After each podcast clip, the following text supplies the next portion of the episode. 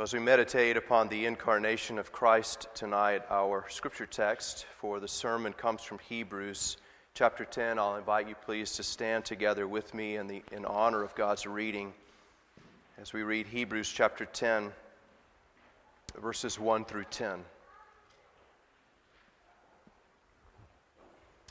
This is God's word. As we read it now, we do so as an act of worship.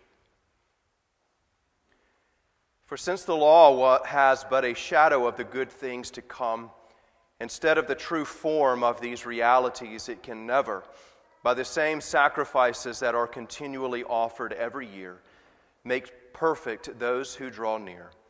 Otherwise, they would not have ceased to be offered. Since the worshippers, having once been cleansed, would no longer have any consciousness of sins. But in these sacrifices, there is a reminder of sins every year. For it is impossible for the blood of bulls and goats to take away sins. Consequently, when Christ came into the world, he said, Sacrifices and offerings you have not desired, but a body you have prepared for me. In burnt offerings and sin offerings you have taken no pleasure. Then I said, Behold, I have come to do your will, O God, as it is written of me in the scroll of the book. When he said above, You have neither desired nor taken pleasure in sacrifices and offerings and burnt offerings and sin offerings, these are offered according to the law. Then he added, Behold, I have come to do your will. He does away with the first in order to establish the second. And by that will, we have been sanctified through the offering of the body of Jesus Christ once for all. The grass withers and the flower fades, but the word of our God shall abide forever. Please be seated.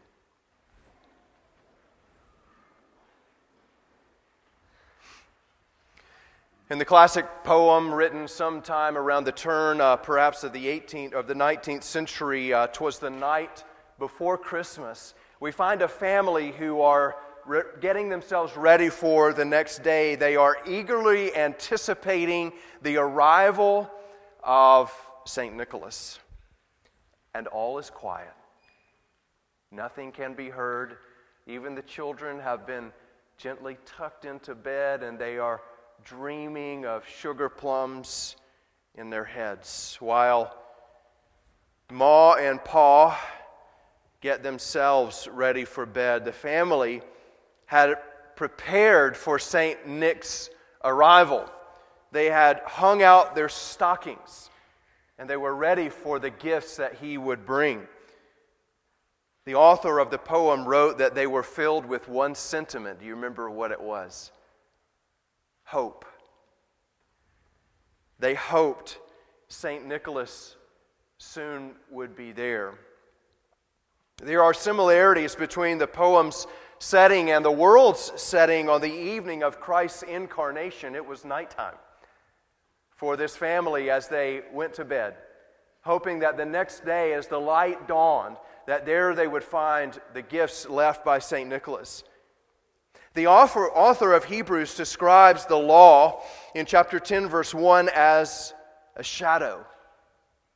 The time Uh, prior to Jesus' incarnation was a time of shadows. Quoting Isaiah chapter 42, Matthew described the people of Israel as living in darkness and in the region and shadow of death. After Adam's fall, the world fell into darkness. It was plunged into sin. No longer did men rejoice in the presence of God. Instead, they were subjected to hard labor outside the Garden of Eden. They knew war, they knew famine, they knew hunger, they knew thirst, they knew sweat, and they knew death. We might imagine times where maybe men got together and tried to establish treaties between uh, one city and another city only time and again to find those treaties fall into failure. due to the pull of sin within each man's bosom.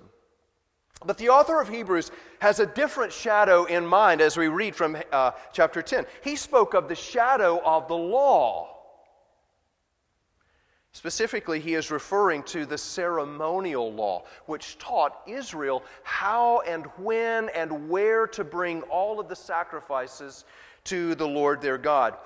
I think it was the summer of 2019 when we had a very unique opportunity to go outside and view a total solar eclipse. Do y'all remember that? Were you able to see the fullness of the eclipse here? Uh, we, we were in South Carolina at the time, and I remember we had these special glasses, and it had been built up. Um, maybe that was 2017, uh, sometime al- along that. Uh, uh, um, that period of time. But we stood outside with some friends and we observed this total solar eclipse. And the moment that the moon passed in front of the sun, uh, the whole area was plunged into darkness. And it was interesting because in that moment, the temperature actually dropped. And in some places, you could hear the, the crickets started to chirp because they believed that nighttime had fallen. But it wasn't, it wasn't quite nighttime dark. As we think of the ceremonial law, we ought to think in terms of, of that kind of shadow. It isn't pitch black, but there is darkness. In the law of Moses, God brought the Israelites out of total darkness, but it wasn't complete light either.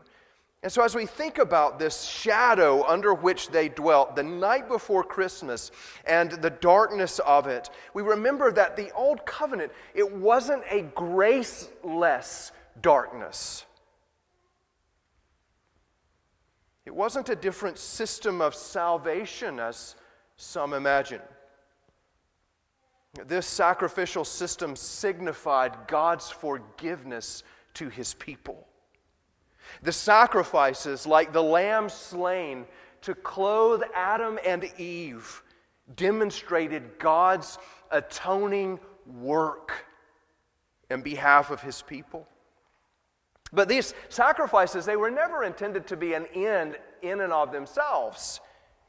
They pointed God's people towards something greater. And the something greater was Christ. The shadow under which they lived was the shadow of the Lord Jesus Christ. When God invited Moses up to the top of Mount Sinai, and there Moses stood inside the cloud with the Lord, he was given a marvelous vision.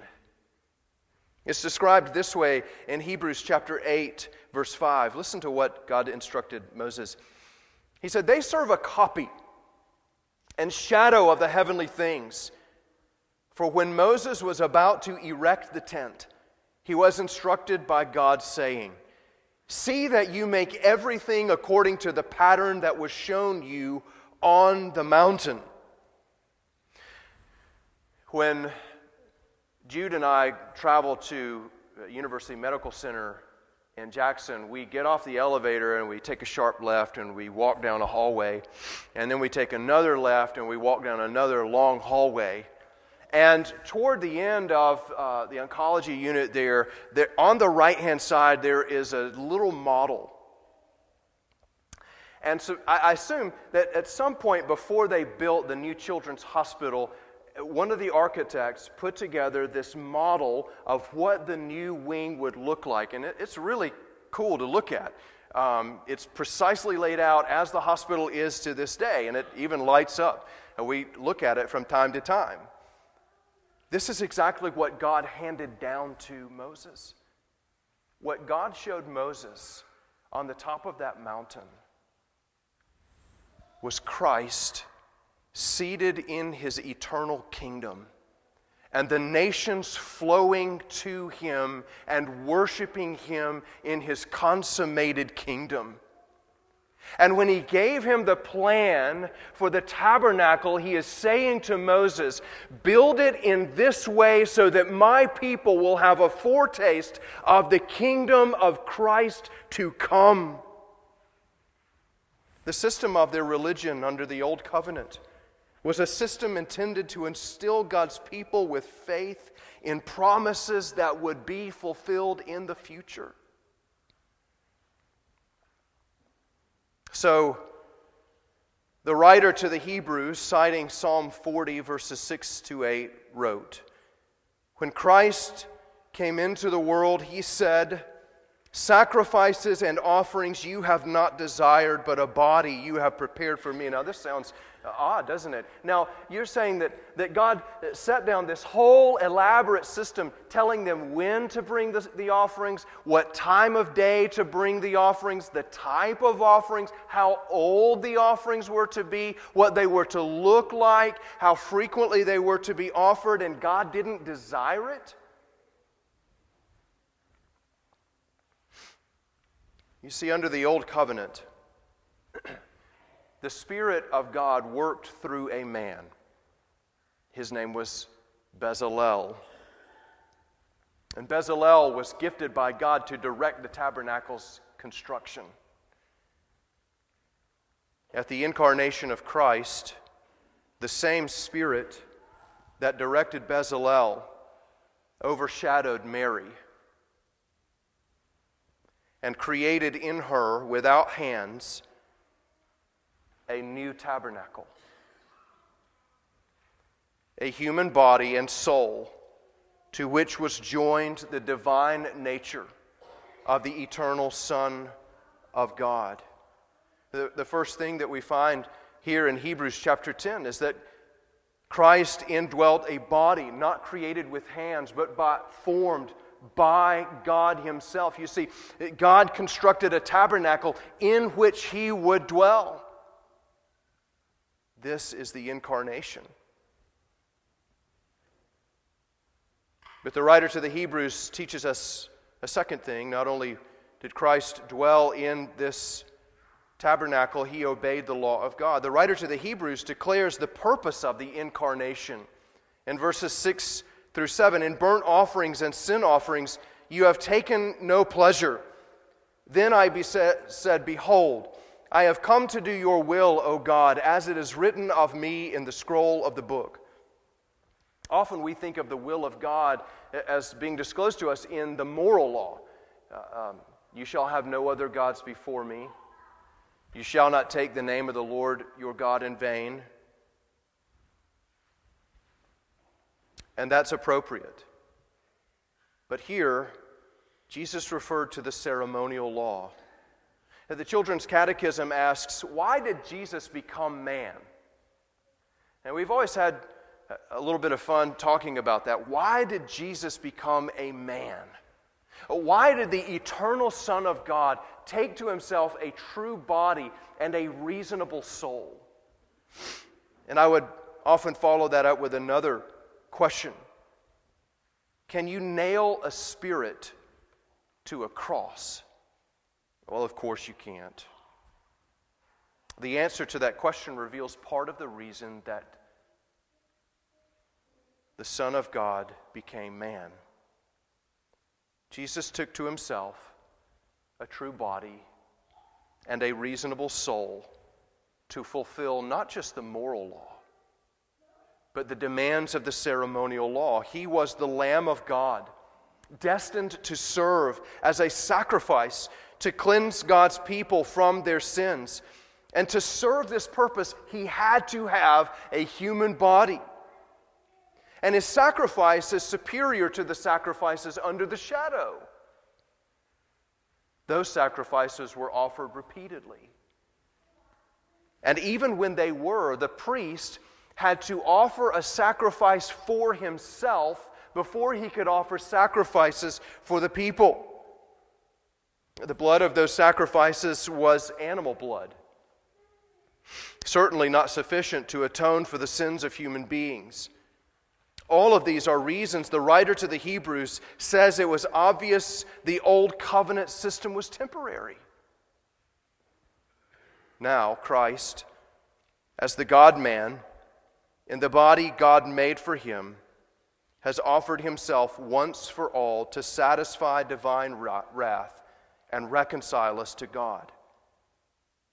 But there's a last part in Hebrews chapter 10 that we didn't read this evening. You ought not skip over it.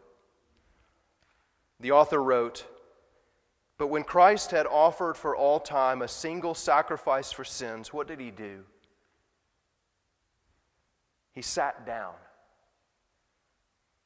He sat down at the right hand of God waiting from that time until his enemies should be made a footstool for his feet. For by a single offering he has perfected for all time those who are being sanctified. If you took a look at Genesis to Deuteronomy, do you know what the very middle is? You would say, well, I know the middle book is Leviticus, Deut- Genesis, Exodus, Leviticus, Numbers, Deuteronomy. Leviticus is the middle, right. And the middle chapter of Leviticus is 16. So what, preacher? Well, today, Jews observe a holiday called Yom Kippur. You might have heard of it. It means Day of Atonement. The center point of the law of Moses is the Day of Atonement. The center of Genesis to Deuteronomy, standing at the very pinnacle of the five books, is the Day of Atonement. It was the one time each year that the high priest, the descendant of Aaron, could actually go into the very innermost sanctum he could go in where the Ark of the Covenant was, and he would take blood and sprinkle it there. It was the highest of sacred days because it demonstrated propitiation, that God's wrath was satisfied, and expiation, that the sins of the people were taken away. But you know something? The high priest had to perform Yom Kippur every year. If you lived to be 100 years old, you would have seen 100 days of atonement. But our high priest offered one sacrifice and sat down. Our high priest the Lord Jesus Christ in the body that God made for him offered himself as a sacrifice and sat down. Why? Because the blood he offered had divine value. His sacrifice is sufficient to satisfy for the sins of the whole world. His blood cleanses us from every sin. It doesn't need to be offered repeatedly because of its infinite worth. And now, robed in majesty, not a patchwork garment given to him when he laid in that cattle stall. Robed in majesty, the Lord Jesus Christ sits upon his throne, awaiting the day of his next appearing, a day when all who have trusted in him will be called to everlasting glory. You know how Twas the night before Christmas ends, don't you? St. Nicholas has come and he tells his reindeer to fly away, calling them by name. And there's the last line Happy Christmas to all, and to all a good night. And for each and every one of us who trust in the Lord Jesus Christ for the forgiveness of sins, can say, It is indeed a Merry Christmas. A Merry Christmas for all because this Son offered himself once to satisfy divine wrath and reconcile me to God.